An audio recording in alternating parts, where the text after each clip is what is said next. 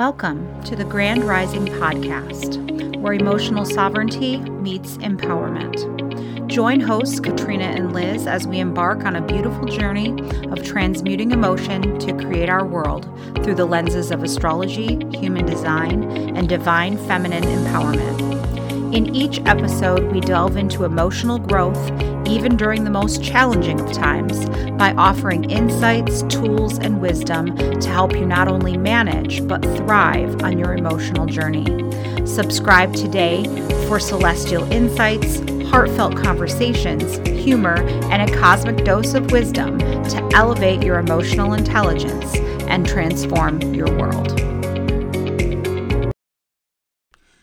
Grand Rising, and welcome back to the Grand Rising Podcast. My name is Liz, and I'm here with my dear friend and co-host Katrina, and we are here today to talk about Pisces, the sign of Pisces. So Pisces is a mutable water sign, and it usually is the ruler of the 12th house in astrology, which is the house of kind of hidden things, dreams. What else is it? It's like the subconscious. I like to refer to the 12th house as the hero's journey. Okay. It's where you can learn what you need to overcome subconsciously in order to succeed and thrive. You're hidden, like where you self-sabotage, things like that. Okay. That makes sense. So we're going to kind of dive in. So it definitely knows, change is coming, and we've had Saturn here sitting in Pisces for a while, and we're getting ready to roll into Pisces season. So all of the personal planets, the sun and Mars and Venus will be rolling through Pisces here soon. In traditional astrology, Pisces is ruled by Jupiter, and in modern astrology, it is ruled by Neptune. So what do you think about the change in rulership, and why do you think that happened? I think, all signs have a duality. Mm-hmm. And with Pisces, I think of like Jupiter as the ruler reminds me more of like the Buddhist monk. Okay. And then Jupiter also rules Sagittarius, which is more like the religious brimstone and hellfire, preacher. Mm-hmm. But Pisces is the sign that they say is the closest to the divine. Mm. And so Jupiter makes sense as the ruler because Pisces is about the divine, right? And Jupiter is our moral structure, which is typically what you want to go for is the flow state, right? Mm-hmm. But Neptune also makes sense as a modern ruler in that we're learning which beliefs are, we have to sort through the moral structure, which beliefs are delusion, which ones make more sense. Like Neptune, there can be some confusion in Pisces, right? Right. No boundaries, no clarity. And so that's where Neptune kind of comes in as the ruler. Because as we're navigating Jupiter, the moral structure, there is some confusion that we run into. What belief do we hold on to? What beliefs do we let go? Who's right? Who's wrong when it comes to beliefs about the divine? Well, I think, being that we're still in the age of Pisces, now we're kind of seeing a lot of delusions be unearthed and things be brought to light as we're nearing the end of this age. And so that's so true. Pisces also rules things like hospitals and jail and, mental health. So it's a very deep, deep sign. I was talking to Isaac about it last night, and we were talking about how Aquarius is like where you finally individuate, where you're, you got your pink hair and your tattoos and your piercings and your just whatever you want to be to make yourself an individual. Like we finally got there. We're individuals, all to just dive right back into the Pisces collective. It's true. It's true. Yeah, it's absolutely true. Aquarius really likes their independence, very much so, and Pisces is all about enmeshment. So, so you go from one, almost extreme to the other. It can be a little shocking, I guess, when you change your season like that, when you go from one where everybody's feeling pretty good and individual, and then all of a sudden, like, oh, I'm entangled in all this stuff with other people. Now I'm in a codependent relationship. You know, so, but you know, Saturn and Pisces, so Saturn is like the physical structure of society and Jupiter is the moral structure. And right now they're not exacting, but they're very, in a very close sextile right now. Okay. In the transits, which is really lovely. They will square later on. But what this is about, Saturn and Pisces, your physical structure, if we're talking about individuals, like the physical structure of your day should have an energetic or spiritual habit in it, mm-hmm. where you're sitting in, like you and I have talked about so many times, the, you know, manifesting it within, you know, before it comes, you know, attracting it, aligning with it. And that's what I feel like Saturn in Pisces is. And then, of course, Jupiter being the moral structure, he's in the sign of Taurus right now, which is all about our safety, our security, and our stability. And when we think about it, there is none but what we build within us, you know, so it kind of makes sense. You know, but we are all one really just means that we are all part of that divine structure. Right. You know, nobody's less or more divine. You know, we are all from that same. And so it's okay to individuate. Yeah. But just, I think people do need to remember it's hard sometimes, like even the situation that I'm going through right now, to remember that other person is also divine, that other person also has their own storyline that they're meant to deal with right now and to not take those things personal. Whereas if you get too much on your feelings with Pisces, you take it too personal, and too much with Aquarius, you're too cold and detached. So I always think of, you know, Jesus, the story of Jesus and how, like Christ consciousness when it comes to the sign of Pisces, and thinking like, you know, when you can finally get to a point where you are completely untriggered, I guess, and you know, you can really view everybody's divinity as a individualized expression of the divine, then that's really the highest form or the highest calling, I think, of Pisces, the highest expression. Absolutely. So that's all kind of what we're working toward. You know, on the low end of Pisces, you have like a lot of boundary issues and codependency and not kind of knowing where you stop and the other person starts in a relationship. And so, you know, I think Pisces people can kind of struggle with that before they are, you know, evolving or on their spiritual journey.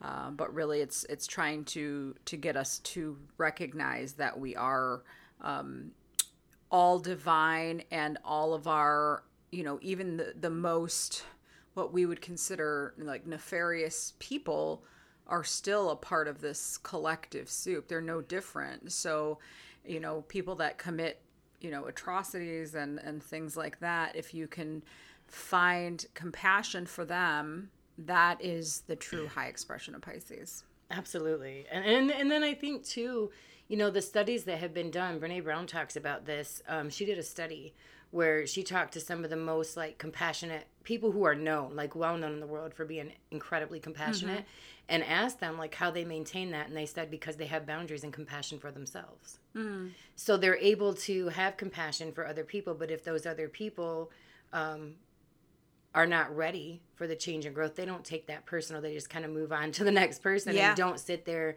and put themselves in a situation where they're going to be hurt over and over again. They have compassion for themselves. They grieve that loss and they, you know, move on to the next person.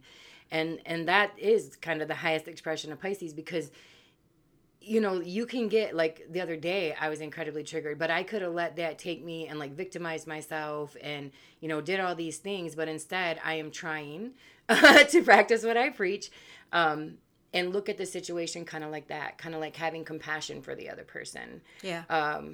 Understanding, like, maybe what they're going through that led to the situation being what it is. And that's very much the Christ consciousness that you speak of. Mm-hmm. Just like Jesus said, you know, you forgive 70 times 7. And that doesn't mean you have to keep people in your life or stay in crappy environments, but it does mean if you don't take them personal and you're able to understand that's something in them and move on, like, that's the best way to go about things, in my opinion.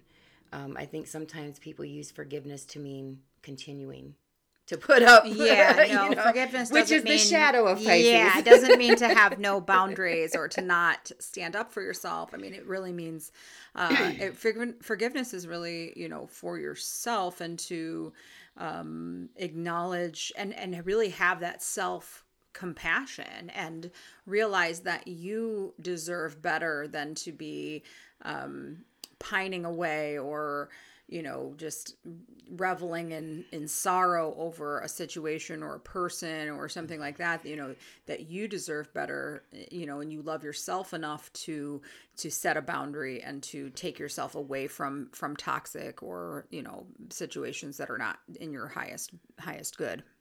Yeah, for sure. You know, I feel like Pisces can like to play in the ethereal a little bit. It can like to escape on the shadow side at the expense of the material, right? Yeah. Which is why the opposition is Virgo, because the answer isn't to escape into the ethereal. Yes, you want to use the ethereal energy to create within so that that can become your material reality. So you want to play in both of those worlds, but not as an escape from the material, right? You do want to be of service and both. Yeah, absolutely. Yeah. And then just Saturn and Pisces can show us right now.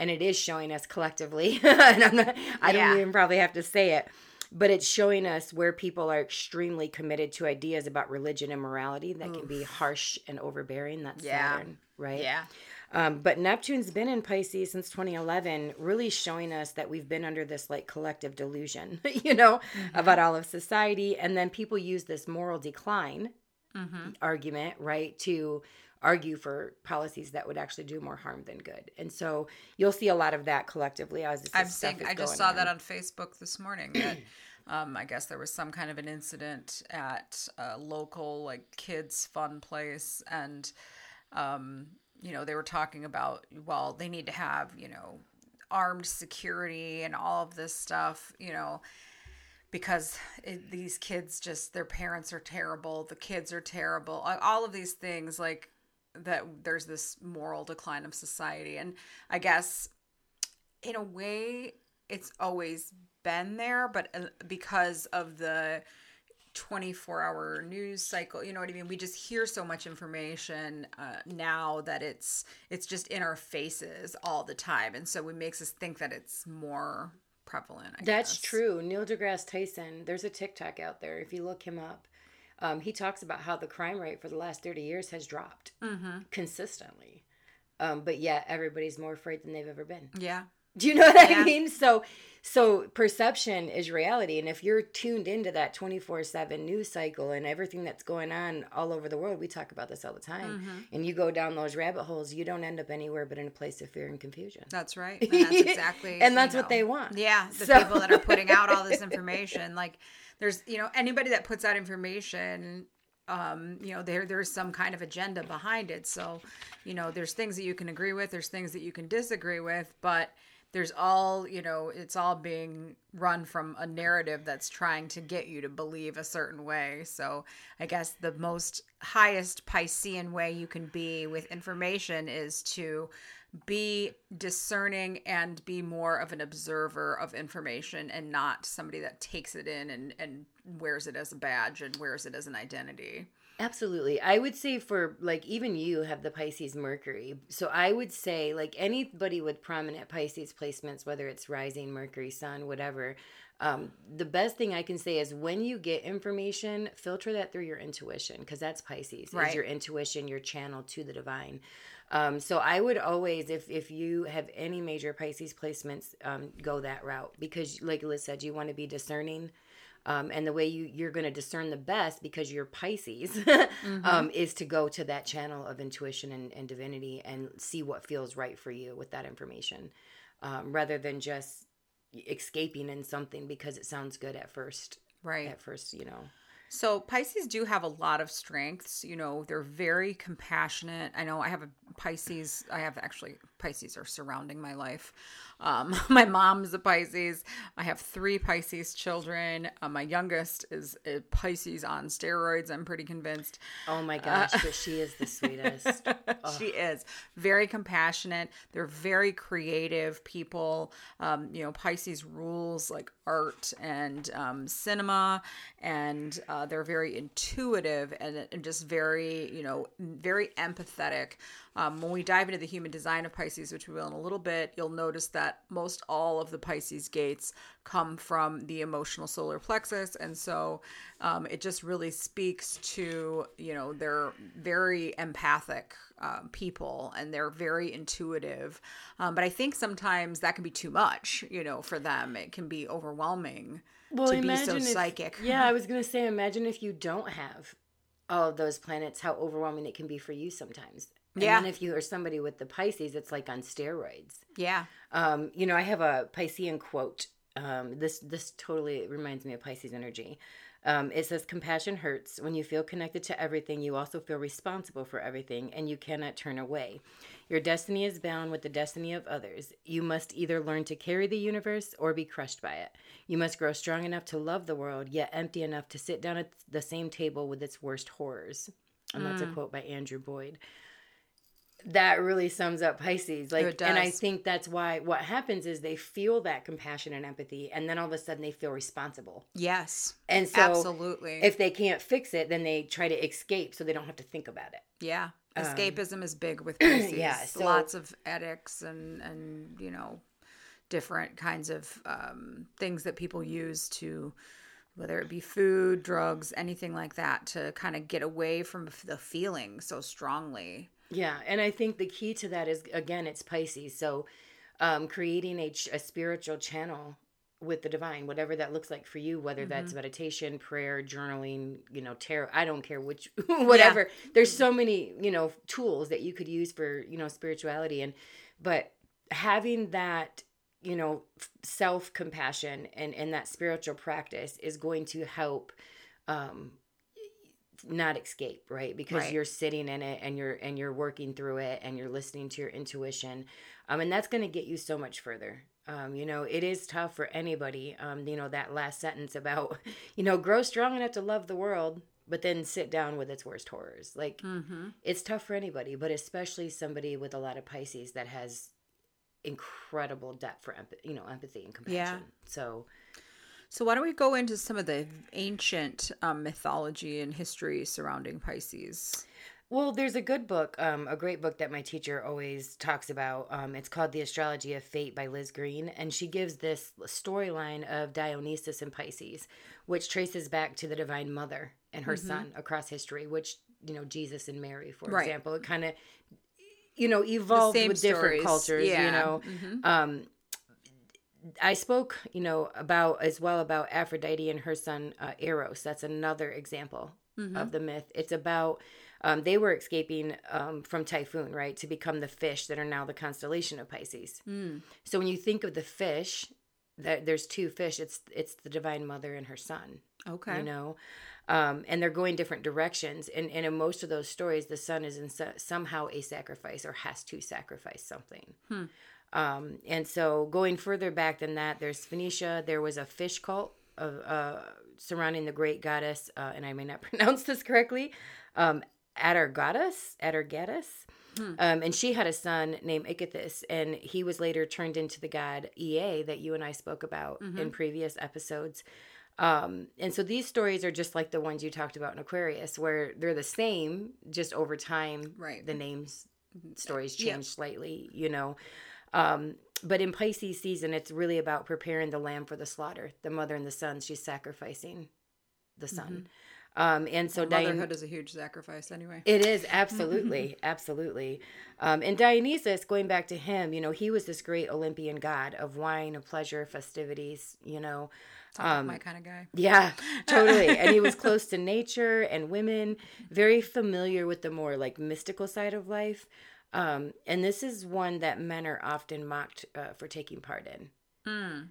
So if you have a lot of Pisces energy and you display that as a man, you may be considered like more feminine in your expression, which obviously in this world doesn't seem okay for some people. Right. And then I would just add to, you know, what you said about the strengths and weaknesses, that I feel for every strength, there's just a reflection, right, of the weakness. So everything's a reflection. Right. Or a duality. Mirror, that duality. And so if you can sit with that and, you know, and learn what that duality is within you, you know, you can learn a lot about yourself. And, you know, compassion is wonderful to have, but without boundaries and self-compassion, it's really not real compassion. Right. It's you doing things because you feel bad or you don't want to feel judged or you want to be accepted or, you know, some sort of reciprocation on your part when it comes from that place. Mm. Yeah, we talk a lot about escapism with Pisces and a lot of, you know, like I said, you know, struggles with drugs and alcohol, but also, you know, they can be highly sensitive, almost oversensitive, struggle to set boundaries, and can be very idealistic people. Like they're, you know, they want to see the, you know, Neptune is the rose-colored glasses, right? And so they want to see things as, you know, in the best possible way. And so I think sometimes in relationships, Pisces will, you know, make a lot of excuses for their partner's bad behavior and put up with a whole lot that they probably shouldn't because of that idealism. Oh, absolutely. That's definitely where you see Neptune coming into play as the ruler. You know, putting up with things like, you know, doing things like I said, because you feel bad or you're trying to please a partner that's, you know, impossible to please or anything like that's very the Neptunian side of it. And then, you know, Jupiter is help as the ruler is helping us understand that in order for society to function, there needs to be empathy and compassion. Right. But you can't sit there and think, oh, if I just show them enough compassion, if I just show them enough empathy, they're going to, they're going to, you know, and if they show you over and over again that they're not, they don't care and they're going to, you know, not appreciate that, then time to set your boundaries. Time to set your boundaries. Very true. You know, Pisces obviously has a different influence wherever it's falling in your chart. So like I said, it traditionally rules the 12th house. So it's like a lot of things that are hidden. But obviously if you're a Pisces rising, then it's right out on display as part of your identity. You could have Piscean values if it's in the second house. So third house, you might communicate in a Piscean way. So you got to look at where Pisces is in your chart and then also look at where both Jupiter and Neptune are ruling Pisces from to kind of see how that Pisces energy will play out. For me, I have Pisces in the 12th house and I have my Mercury there. So that's kind of thought of as a challenging placement. I know Mercury is considered in detriment in Pisces. But I think I've learned how to deal with a lot of it in my own spiritual work. But what do you think? Where does Pisces fall for you? It's in my 8th house. Okay. You know, yeah, like Liz said, I would just look to where it falls in your chart and then figure out what topics rule the house Pisces is for you. That's where you're going to feel that expression the most. But also you want to look to, like you said, where Jupiter and Neptune are, what aspects are being made, because those are the rulers of Pisces, any planets that are in that house, you know, that sort of thing. But, you know, mine's 8th house. So immediately you can see that that's the house of joining resources and the deep psyche and the vulnerability and the power dynamics. And so when I join resources with someone, I definitely see them as an extension of myself. I want them to do well. The better they do, the better I feel, right? Pisces. So I can definitely fall under spells of delusion in this area too.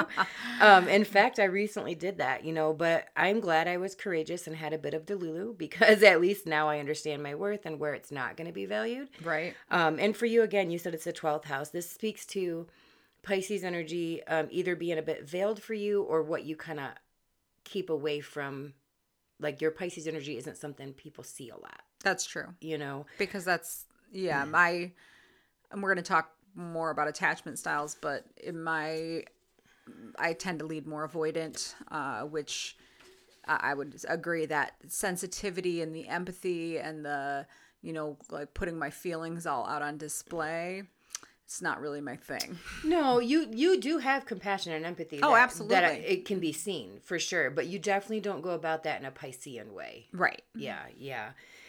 You know, it can be, like you said, an avoidance of the emotional bonding, you know, in favor of the hyper independence. Right.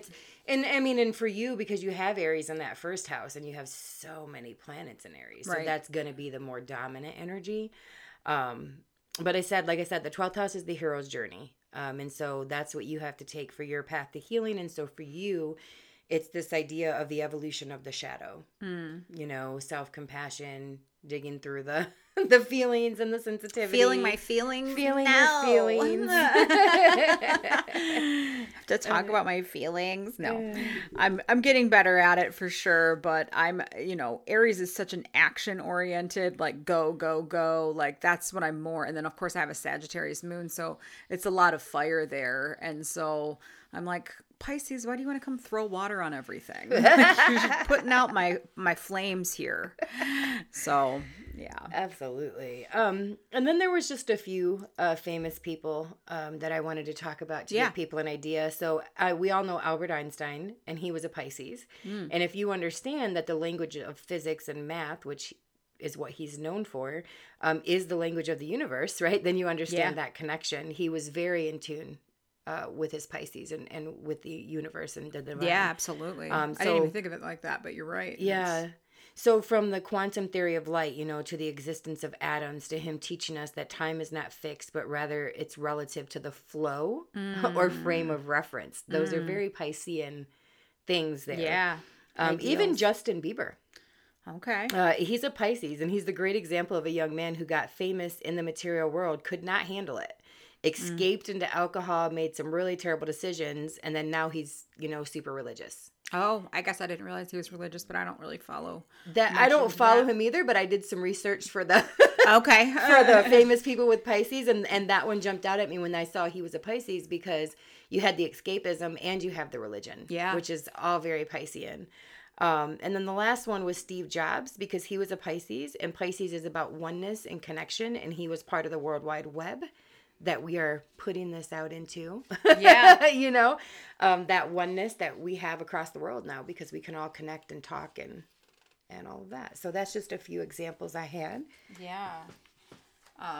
There's lots of, you know, famous Pisces people, you know, Pisces rules, like I said, like movies and the cinema and things like that. So, you'll find that actually, I'm sure a lot of actors have some prominent Pisces placements. I know my little Pisces sons are dramatic as hell, so they're I have my brother is a Pisces, my dad is a Pisces. Outside of that, I don't have a lot of Pisces besides like Emmy, obviously now is part of my frame of reference, and she is just like the sweetest. I know. She's so the sweet. Most empathetic, sweet little girl. I'm so glad you're her mom and you can kind of mold that for her. I'm so grateful, because otherwise somebody with that much compassion, you know, I would hate, but I know she's going to be good because you're guiding her. But loves animals and just loves people. They do. They love animals. Yeah. Oh my goodness. She is. Even my dad, I think I've mentioned this before, but, even my dad, like animals and kids are just drawn to him. Yeah. It's not even like, he likes them, but it's not even that. It's like they literally just are drawn to his energy. It's interesting because I just have my Mercury in Pisces, but animals are drawn to me too. I notice, like, even I'm not even that big of a cat person, but every time I go and see my uncle and aunt, because I help them out with stuff, and so I go over there like once or twice a week. And I go over there, and their cat is, like, obsessed with me. Like, she'll just, like, come and, like, jump on my lap and just is, like, follows me around. I mean, it's just so strange because I'm not, you know, I consider myself more of a dog person. And, of course, I have a little dog who's also obsessed with me. But, yeah, it's so interesting that animals just can sense that. Well, and I think energy. They sense that divinity, right? Because they're all part of it too, right? And we're all part of that, like, collective consciousness on different levels of consciousness, obviously. But they are conscious creatures. And people say, and I'm not a huge cat person either, but people say that cats are like, that's why Egyptians loved cats so much, because they are like a special thing from the divine. Oh yeah, they're like they have like special. They like walk both sides of the, like consciousness and like can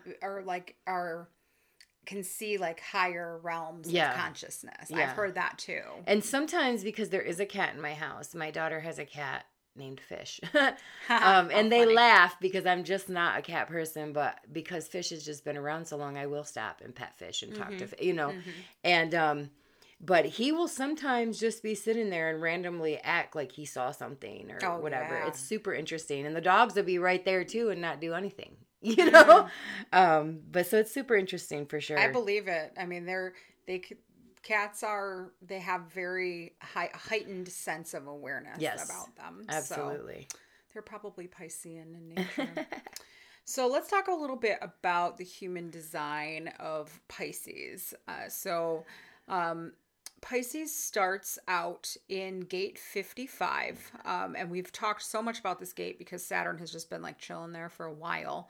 And it's been kind of retrograded and went back for, it's been massaging, I guess, this gate.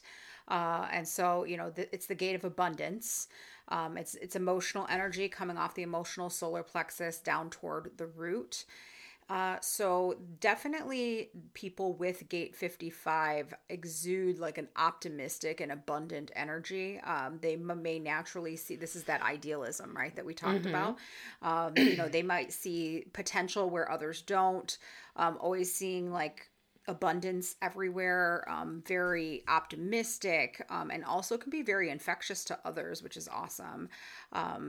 They could face challenges, if they're not authentic in expressing their optimism, or if they like try to force their perspective onto others. So it's like really important for them to share, their abundance mindset and their, positive outlook, in a way that's authentic and resonates, with who they are. And then, what did you have? I was just, because you were talking about Saturn and it's coming off the emotional center, and Saturn's been massaging that. And it just brought me back to what I keep saying Saturn is about. It's about disciplining yourself to do the emotional inner work. You know? If you want abundance, you have to believe within that abundance is possible for you. Yeah. And that takes a lot of energetic work to convince yourself. And depending on what you've been through, that level can be different for everyone, right? But it's sometimes this world makes it very hard to feel worthy of abundance, like, or worthy of more. And Saturn there can restrict our feeling of abundance, but it's all in how you use the energy, right? So we're seeing that too a lot. Absolutely. And so, but if you use the energy to sit in and say, no matter what's going on around me, I am abundant and I deserve abundance. You know what I mean? And just build those habits that Saturn wants you to work. He wants those routines and those habits, but in the emotional plane right now is what he's trying to clean up. Right. So I just kind of noticed that connection when you were talking about it. Yeah, I was going to try to check to see if he's still there. I believe he might have moved on. Yeah, he's moved on now to Gate 37, which is the next gate that Pisces is, which is the gate of friendship, and it is one of the most communal gates in the body graph. This is my stepdaughter, Lonnie. She has her conscious son in this gate, so she has she's a very good friend, sometimes to her detriment. The Pisces, exactly. So again, this is emotional solar plexus energy, heading toward the heart this time. So it's all about like holding the family or communal structure together. They're very warm, caring people. And this gate is really about making sure that everybody has access to resources and that resources are being distributed fairly. So one of the challenges of this gate is that it's easily used by other people.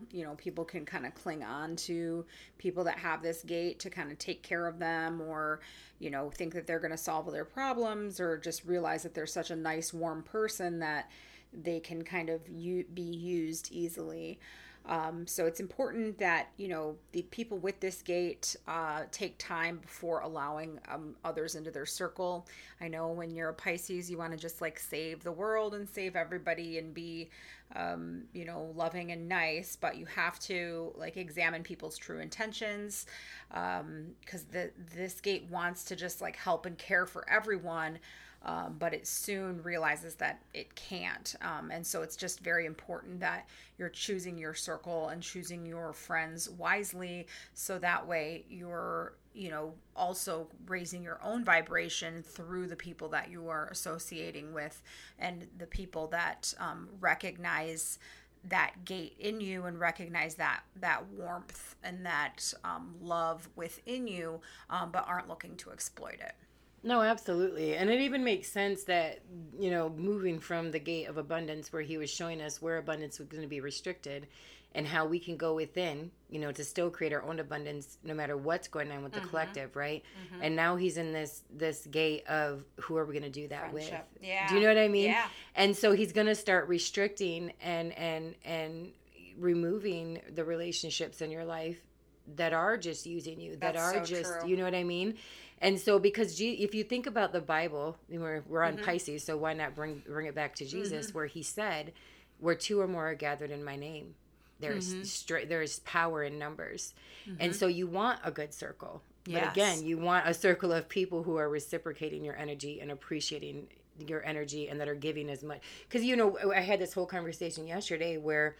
because we were talking about attachment styles, which I can't wait to do that episode. But it was my cousin and myself and John, and we were talking about how interesting it is when you get two anxious background people together, like John and I. Yeah. And we're both secure now, but we have those just triggers and tendencies. Yeah. Both of us to overgive. Do you know what I mean? Yeah. And so that comes with its own challenges, you know, because people often in like my anxious group, you know, I swear they're all full of Pisces. No, probably. But people are always, you know, in there talking about, you know, oh, I just wish I could get with another person with anxious attachment instead because they would understand. But that's not. I mean, it comes with its own unique set of shit. It's way better, I will say, than to be with an avoidant for an anxious person. But again, it's just we have to kind of constantly hold each other in check, right? At what we're giving, and I don't want him to ever feel like he has to do certain things for me, like to earn my love or respect. And so we've got a good balance there. But it's just, like I said, that tendency is there. We have to kind of check each other sometimes about how about we say no to this or how about, you know what I mean? Yeah. I have to get on Isaac about overgiving and being too, you know, because he has his 12th house in Aries, but his moon is there. And so it's got those Piscean kind of themes where, you know, he wants to just give to everybody, but then he ends up feeling... I guess, bitter in a way or resentful. Yeah. That he's, you know, giving so much of himself and not getting as much in return. And so it really comes down to managing your own expectations. And then, like I said, watching who you are, giving to, and if they're, I don't want to say worthy, but you know, that it's, that there's a mutual, you know, reception, a mutual giving and taking in a relationship, that it's not just one person's just taking while you're bending over backwards for them. Yeah. And then people will say, oh, you know, well, I'm just a giver. Okay. You know what I mean? Or they don't want, you know, their relationships to be transactional. But if you're in a relationship with somebody who's just taking and taking, that is transactional. Yeah. Do you know what I mean? They're taking. It's not transactional to expect reciprocity. No. At all.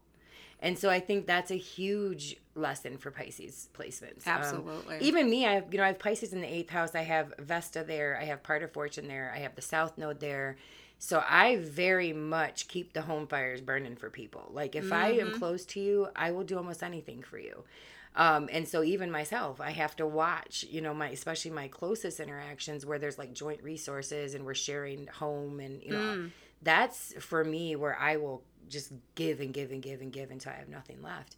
But like my cousin and I were talking yesterday, when you live like that, at some point you do get bitter and you do get resentful. And guess what? You chose it. Yep. You know, that's the hardest pill. That was the hardest pill for me to swallow when I realized that for years I was just choosing my own resentment. At the time, it is a hard lesson. It didn't feel like a choice, you know what I mean? Right. But the whole time at some point I realized, no, I chose to stay.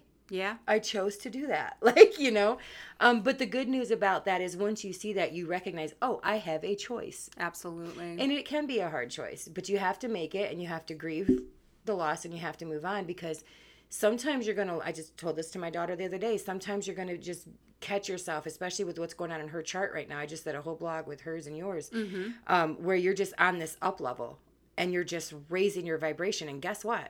Not everybody's going to come with you. No. It's just a fact. And some people are going to resent you for it, absolutely. In fact. They're going to be very triggered by you kind of moving forward and moving up and creating new goals. And so, you know, watch how other people respond to your success as well, because, you know, those who are really truly in your corner are going to be nothing but happy for you and supportive and, you know, loving toward you and trying to do all they can to help you along your journey.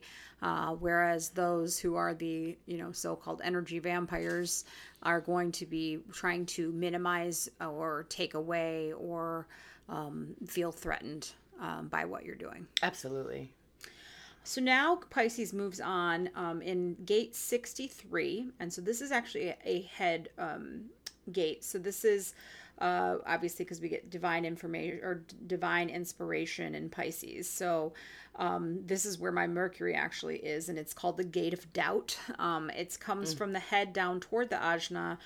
It's a very skeptical gate. So people with this gate tend to have like a natural inclination for we'll say thoughtful assessment and contemplation. However, it can be very questioning, very analytical. It's kind of like if you think about when you're doing a scientific experiment and you have like your hypotheses and the Gate of Doubt comes in and is like, nope, that's not going to work because of this, this, and this. And so it goes on, but it definitely can be transformational if you're willing to, I guess, not put the doubt onto yourself and other people, but just kind of like we talked about before, have it be more observational and you can separate yourself from your thoughts. So you can be, like I said, you could be very doubtful and have a lot of uncertainty, but it's really just a mechanism to like assess. You want to close the loop, so to speak. So you're going to, say you have a scientific hypothesis or something, you're trying to figure out a problem and you're like, okay, this isn't going to work. That's not going to work. But really, you're really trying to figure out what will work, but you tend to go through all the things that won't work first. And so that can be a little bit of a challenge. It's definitely a very logical gate. It likes to, you know, complete tasks. And then there's always this kind of underlying sense of caution. And it really wants you to ponder things. But what's important is that you don't get yourself in a perpetual state of doubt, because that can really hinder you, you know, from moving forward. So you have to strike a balance between, you know, the assessment and the pondering and the doubting to actually making a decision and, you know, taking action. Isaac has the gate that's opposite of this, which is Gate 4, and so this is also called the Gate of Youthful Folly. And so the two in tandem are meant to complement each other, and that Gate 4 will come up with all of the great ideas and the plans and everything. And then the Gate 63 is like, I don't know if that's going to work. It seems like they're not complementary, but it's necessary for, you know, so that you're not just throwing the baby out with the bathwater and running off with all of these crazy ideas. You have to have that little bit of, let's bring things back down to reality here. And, let's see how we can make this work, because I'm not sure if that's exactly going to work. So it can be kind of a challenging gate, I would say, to have, but it's, one that is necessary in order to move forward toward what is right and good and just for the collective. And I would say too, because you talked about your Mercury being there and we talked about the 12th house being like your hero's journey. Maybe some of that is you learning to work through the doubt so that it's not hindering you from taking steps that would actually, you know, be fruitful for you. 'Cause you are this like go-getter for the most part. And so it's weird when you tell me like you have this gate where there's like all this doubt, because you don't express that, but that's in your 12th house. Right. Not openly. So it is not something I get to see all the time. Right. And so I love how accurate that was. But I feel like definitely that would be, hard for Pisces. Yeah. Because Pisces is a very ethereal, just wanting to make it all good. And then you've got this gate going, Right. And so yeah, I can definitely see that where that would be a challenge. But also, like you said, a positive thing, because there have been ideas I've come out with all excitedly that I'm glad somebody said, Right. You know what I mean? So like, let's look at it from this perspective, Yeah, it kind of tamps down the dreaminess of Pisces, I think, a little bit, which is probably a good thing, because like we said, Pisces can get lost in idealism. And so it's probably necessary for, if they're going to have a gate, in the head, to have it be that one. Yeah. Next, we move to Gate 22. This is called the Gate of Grace. It is a graceful, receptive energy. So people with this gate tend to have just a very natural, open ability for open communication. They express themselves in a way that is inviting, graceful, and receptive, and fosters like a harmonious exchange of ideas. It's all about like being, receptive to the influence of others.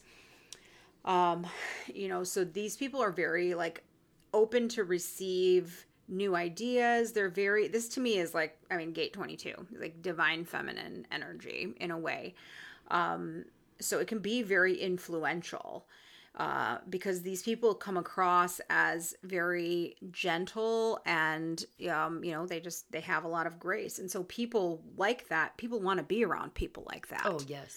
And so they're very graceful in their interactions. They create atmospheres that have like ease and beauty, and they have this kind of, sense of humility and openness, and they recognize beauty in other people as well.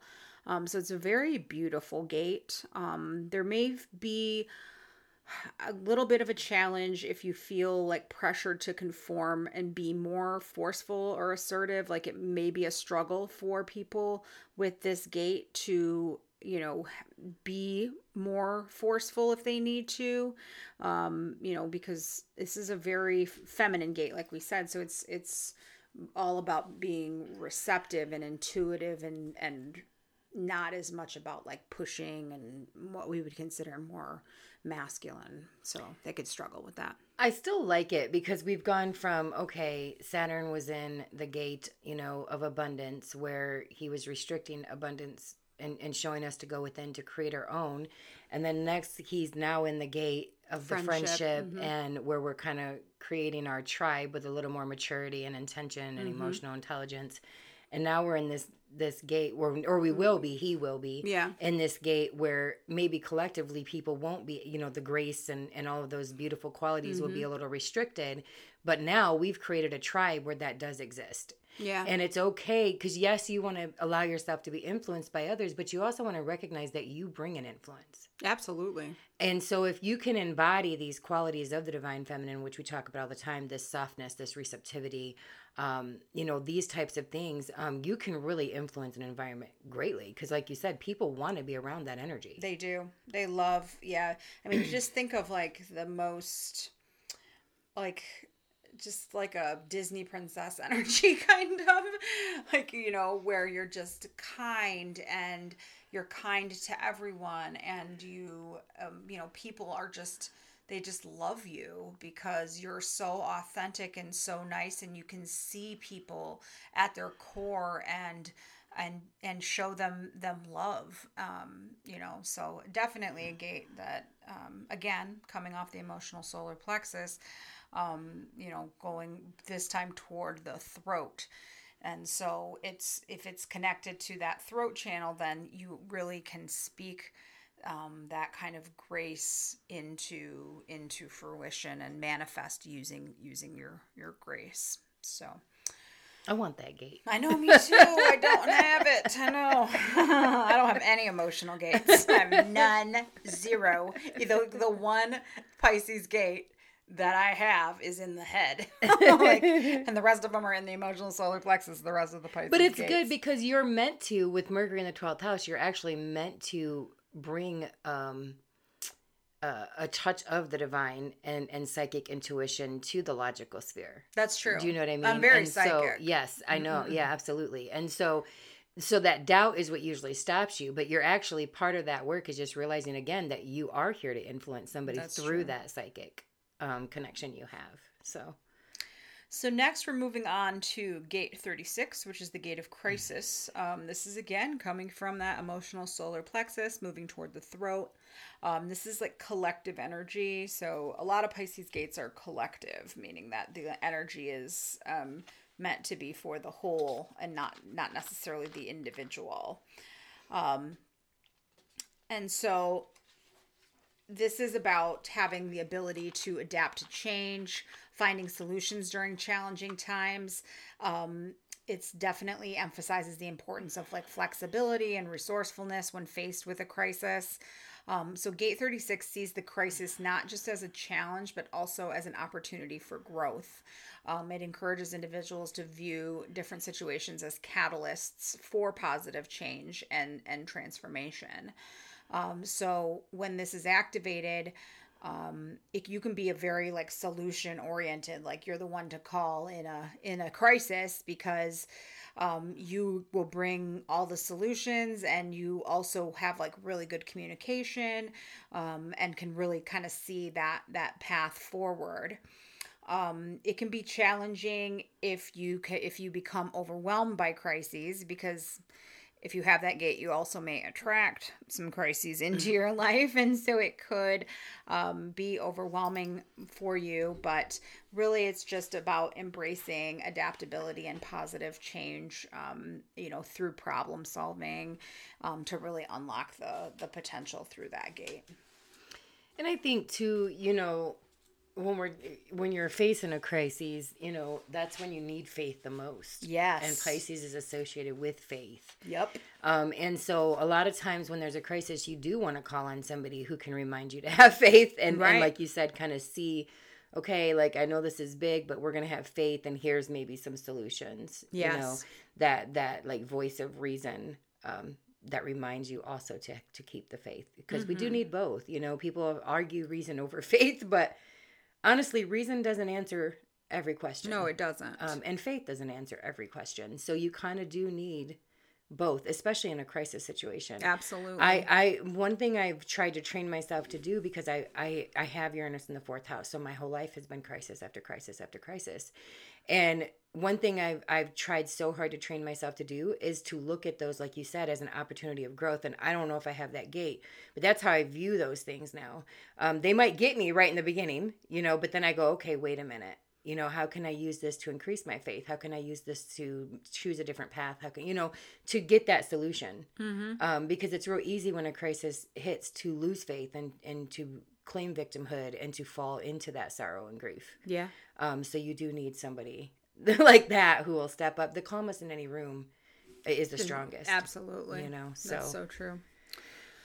So moving on, you wanted to share a story about your dad and Trent and Chad.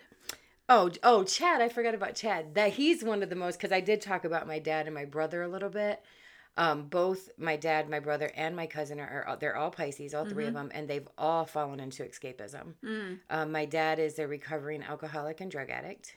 My brother is a recovering drug addict and still, I would say, an alcoholic. Mm-hmm. And my cousin Chad also fell into drugs and alcohol. And so watching that has been tough, obviously.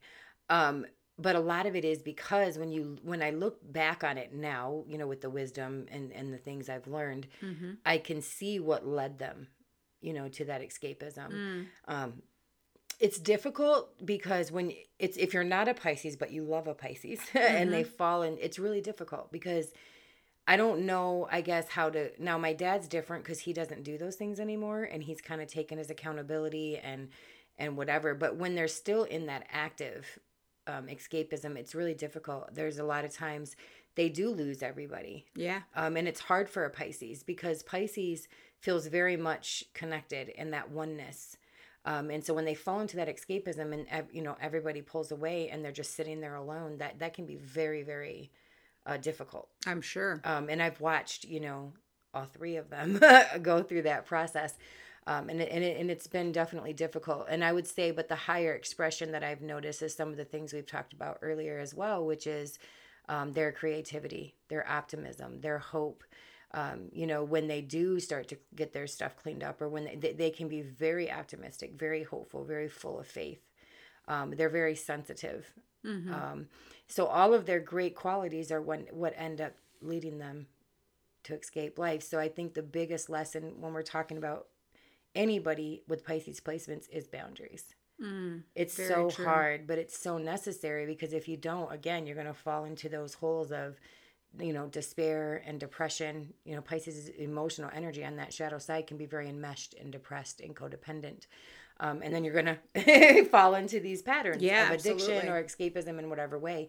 And so you really do need to, like that quote said, learn how to love the world and, sit down at the table with its worst horrors, but also know when it's time to walk away.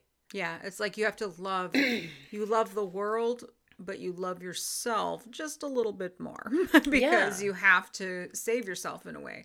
My mother is a Pisces and Isaac's mother is a Pisces, and they both have expressed that Piscean energy differently. My mom was a politician, and then later on she was an educator, and she is filled with hope. As far as for the future, and she loves children, and helping children, succeed. Even now, in her retirement, she volunteers as a, CISA, which is like an court advocate for kids, who are going through, divorces and things like that. It's a very Piscean thing, that where they don't have a voice, maybe mom and dad are fighting it out and aren't really seeing clearly what's best for the kids. My mom can kind of be that, see clearly. She probably has that gate of crisis somewhere in her Pisces. But then I look at, Isaac's mom, who was a very into fundamentalist religion. Mm-hmm. And she was extremely religious, and it almost to the point, Isaac, we'll talk about how he couldn't even talk to his mom for a while because she was so, she would never allow a moment to pass without, telling him why they were going to hell, basically. And it was just too much on that side of things. And so, but both, my mom and his mom too have fallen into escapism at times. And his mom ultimately, passed away due to prescription drugs and things like that. And so there's definitely, I want to say it all comes from a good place. Mm-hmm. It comes from, hope, or, wanting the future to be better, wanting people to be better. But it's whether you let the fear take over, because that's a big part of it too, or if you choose the, the higher vibration of hope and faith.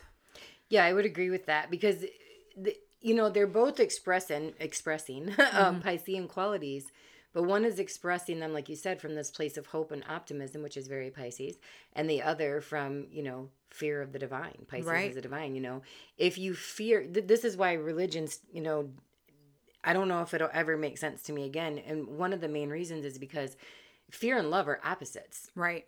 You can't both fear the divine and love the divine. They're complete oppositions. And so when you come from fear with anything, I mean, even the situation I'm, dealing with at work, part of that was because of a decision they made based on fear and desperation that's now coming back to bite them. And so it's true whether you're talking about personal relationships or jobs or whatever, but when you make decisions from a space of fear, that's what you do. Yes. Like Isaac's mom, you drive people away, and her heart was probably in the right place. She was fearful maybe and wasn't aware that that's not the right place. Right. But in her heart, she was trying to save her children. That's right. Save, do you know what I mean? Get them on a right path, so to speak. That's what a lot of religion boils down to, and a lot of the reason that people want to push their beliefs. And we talked about that actually in one of the earlier Gates of Human Design in Pisces, about how that's really where you go wrong, is where you, when you want to try to push your beliefs onto other people and quote unquote save other people. I have, take issue the same as you do with, the idea that God is somehow vengeful and mean. And I just don't, it doesn't resonate with me. I just believe that God is all loving. Like, we all are an expression of God. And so how could God be vengeful toward it? Like, himself. Even when my child makes a mistake, I love them. Right. There's never a time when I want my child to fear me. In fact, I changed my whole way of parenting when I realized that some of the things I were doing when they were younger was scaring them. Do you know what I mean? So I can't, just as a parent myself, and they say God is our father, and as a parent myself, I just can't see fear and vengefulness being a quality that, If I don't want to have that as a human being, I expect far more from a divine being. Exactly. So I don't, Pisces to me, it can be, like I said, on the shadow side, it can come from that fearful space, being fearful of the divine. But a lot of what's been being exposed as Neptune has been in Pisces is that we shouldn't actually fear the divine. That's why religions are so much less popular than they once were, and people are kind of leaving religion behind, the organized structures of it. Mm-hmm. And it's because of that. They're recognizing, I don't have to be afraid. Like, you are the divine. Are you afraid of yourself? Like, we're just literally different forms of consciousness expressing, or the same form of consciousness expressing itself in different ways. Right. And I can't wrap my head around the fear aspect of it being correct. Me either. So we kind of touched on this a little bit about how Pisces might have challenges within relationships of like codependency, not being able to set boundaries. Do we have any, we've talked a lot also about their gifts that they have, that they're very, empathetic, they're hopeful, they're very loving, compassionate people, sometimes to a fault. And that's kind of where I think the advice that we might have comes in, which is that you do have to set boundaries as a Pisces person, and you have to, you cannot pour yourself and run yourself dry, no matter how watery you are, mm-hmm.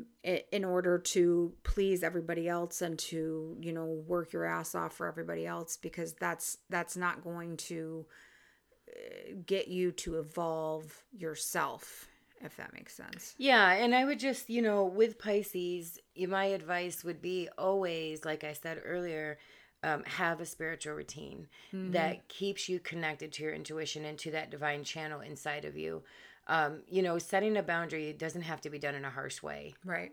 You can say a hard thing in a kind way. Yeah. I do it all the time. Yeah. I'd like to think I do. Yeah. Because there's been times where you said, hey, this is coming out of love, and you would tell me, mm-hmm. and it was something that, maybe I didn't like to hear when I first heard it come through the clip or whatever, but it was definitely what I needed in that moment. Right. I don't feel like you've ever said it in a mean way at all to me. But for Pisces, you definitely need a spiritual routine, because you don't have any grounding. If you have a lot of Pisces, you're just kind of boundless. Right. And so you have to be very intentional with your grounding, and bringing yourself kind of into that divine channel, not necessarily down to earth, but just into that divine channel where you are hearing from the divine yourself. Mm-hmm. I think the fear can have you think you need to listen to this preacher or this person or become a nun or, do you know what I mean? Whatever. Right. But if you develop just a personal channel, there's a quote my cousin uses, and she's Christian, but she always uses this quote that keeps her kind of in a moderate position, where it's, don't let religion get in the way of your relationship with God. Yes. I love that quote. And so don't let rules and regulations and organized, even if you call yourself a Christian, that's fine, but don't let what other Christians say, or Muslim or whoever, what they say be determined how you make your decisions. You really need to be making them from an intuitive space that feels right for you. Well, and saying that you're a Christian really means that you want to be like Christ, mm-hmm. right? And which is Pisces. Right. Yeah. And to be like Christ doesn't mean that you're angry toward people who are making different decisions than you, or angry toward people who don't believe the same as you, or fearful for them, or, you know, that's not being like Christ. And so Christ was all loving. He was, you know, washing the feet of the poor and doing, you know, all of these acts that he, you know, his main teaching was that we are all one and that we are all divine. And so remembering that, and not, you know, not using, you know, Christianity to put yourself up above other people or put yourself up on a pedestal because you feel like you're better because you have these beliefs. I mean, Christianity is one religion, one mode of belief, but there's lots of others all over the world. And it's important that, you know, we're respectful of other cultures and other, you know, ways of believing, because that's all Pisces too. And well, it's all the oneness that, you know, the two fish, the duality, that was even if you are a Christian or any other religion, like you still possess that same duality we all possess. Right. And I think what happens is, when we can fall into those more self-righteous type beliefs, Jupiter, it definitely is the Jupiter side of Pisces, is we are still, there's a part of us that still is not capable of sitting in our own validation, right? Validating our own worth, that we still need that outside approval, yep, or validation in some way. So anytime that I find myself excited about something I believe and I want to share it, I pause now. And am I sharing this from a space? You know what I mean? Where am I sharing this from? Mm-hmm. Because I don't want it to be from that space where I'm seeking an outside, you know, yes, outside perspectives are great sometimes. Oh, yeah. But not for everything you say and do in life. No. You have to be able to have some ability to validate yourself and to validate what you say and what you feel. Yeah. And it really boils down to self-love and just knowing that, you know, you're here to evolve as a spiritual being. And part of that evolution is to love yourself enough to trust that, you know, even if everybody else thinks I'm wrong for this, as long as it's not hurting anybody else, I think I'm right, I'm going with what I say. Mm-hmm. And I don't need anybody else to, you know, to tell me I'm right or to tell me I'm wrong, or I'm not going to weigh that into my decision. I mean, because as soon as you start getting defensive or anything about your point, you've pretty much shown other people that you don't really trust yourself very much. You're not very confident in what you believe. You know, Pisces is ultimately unconditional love. Yeah. That's how it feels. But what people need to understand with Pisces placements is unconditional love does not mean unconditional access to the love. Right. And so that's where we kind of, because I love people that I will probably never see again. Yeah. Do you know what I mean? Love them from afar. I love them from a distance. And when I do let people go out of my life, like just as an example, there was a friend, I was really good friends with her. We were actually going to do a podcast together. And the time came, and ironically enough, Mars was retrograde in my house of friendship when it happened. Interesting. And I had to cut her off, but I did that in a loving way. Yeah. I didn't, do you know what I mean? I understood that the issues that she was having were from a place of her unhealed parts and a place, but I cannot be responsible for that. No. She, you know, you always think you want a pedestal until you have one. Mm. You know, that's more Leo. But that's what I would say. I would say you can love people unconditionally, and you can cut them off kindly, but sometimes you do have to cut them off, Pisces. Yes. Set your boundaries, Pisces. You cannot save the world. You have to save yourself in order to save, you know what I mean? Yeah. So we're going to talk a little bit about other signs that are compatible with Pisces. So obviously, you know, any other water sign, so Cancer, Scorpio, are going to be in, you know, good with Pisces. They get along well. Well, they're going to trine, right? And a trine is the nature of Jupiter. So those types of connections where there's a Pisces to Cancer or Pisces to Scorpio is going to be very transformative emotionally. But a trine brings ease and gifts. Yeah. You know, so those types of connections are easy connections. You know, you bond emotionally quite well, those types of things. And then with Capricorn and Taurus, and we have Pisces sextile those signs, which is the nature of Venus. So these are earth signs with a water sign. And so this, to me, especially the nature of Venus, speaks to flowing, you know, through earth and water love each other. Yes. If you think about it. Yes. So that's also very harmonious. Now Pisces does oppose Virgo. This isn't necessarily a bad thing. But honestly, anybody with Virgo placements is a reflection for you, if you're Pisces, because Pisces is like, they want to be of service just like Virgo.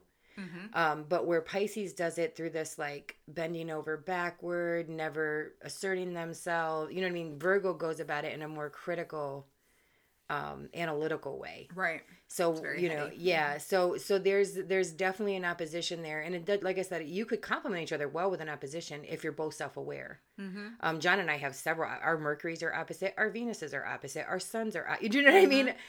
We have many oppositions, but we also have other stuff in the chart, I guess, that helps that. Mm-hmm. But it can bring a nice balance.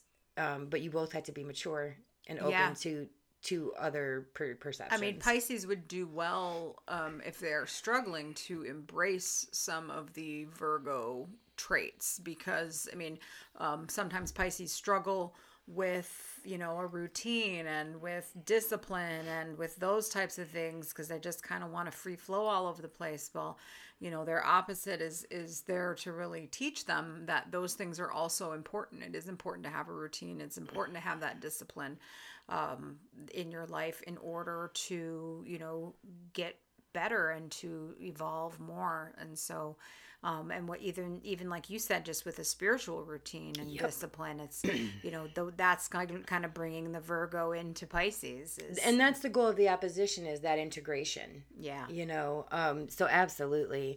The challenging ones are going to be Gemini and Sagittarius because there's a square there.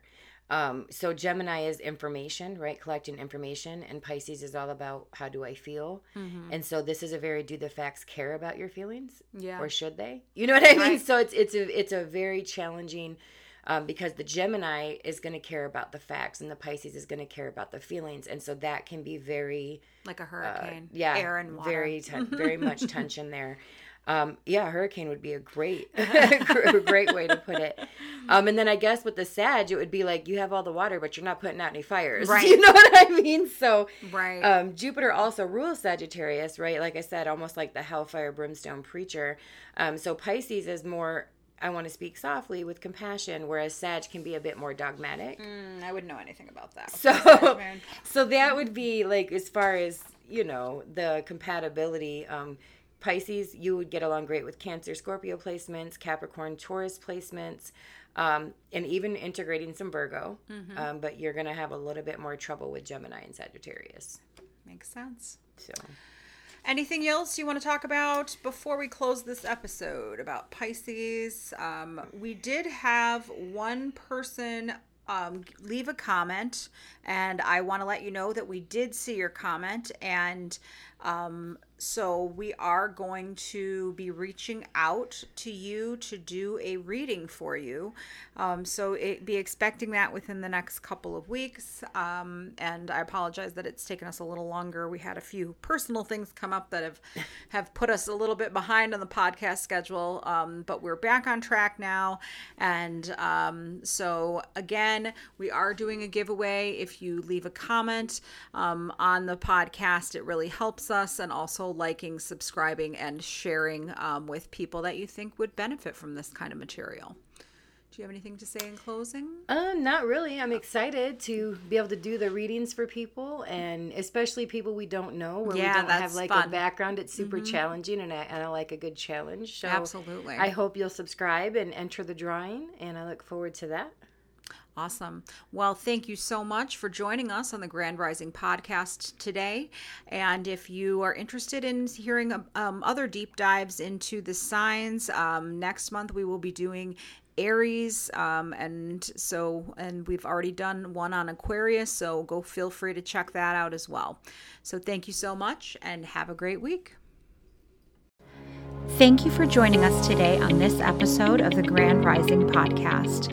If you enjoyed this episode, it would mean a lot to us if you would please take a moment to like, subscribe, and share. This helps us and ensures you stay up to date on the latest conversations. We say Grand Rising because the time has come for us all to stop mourning and start rising.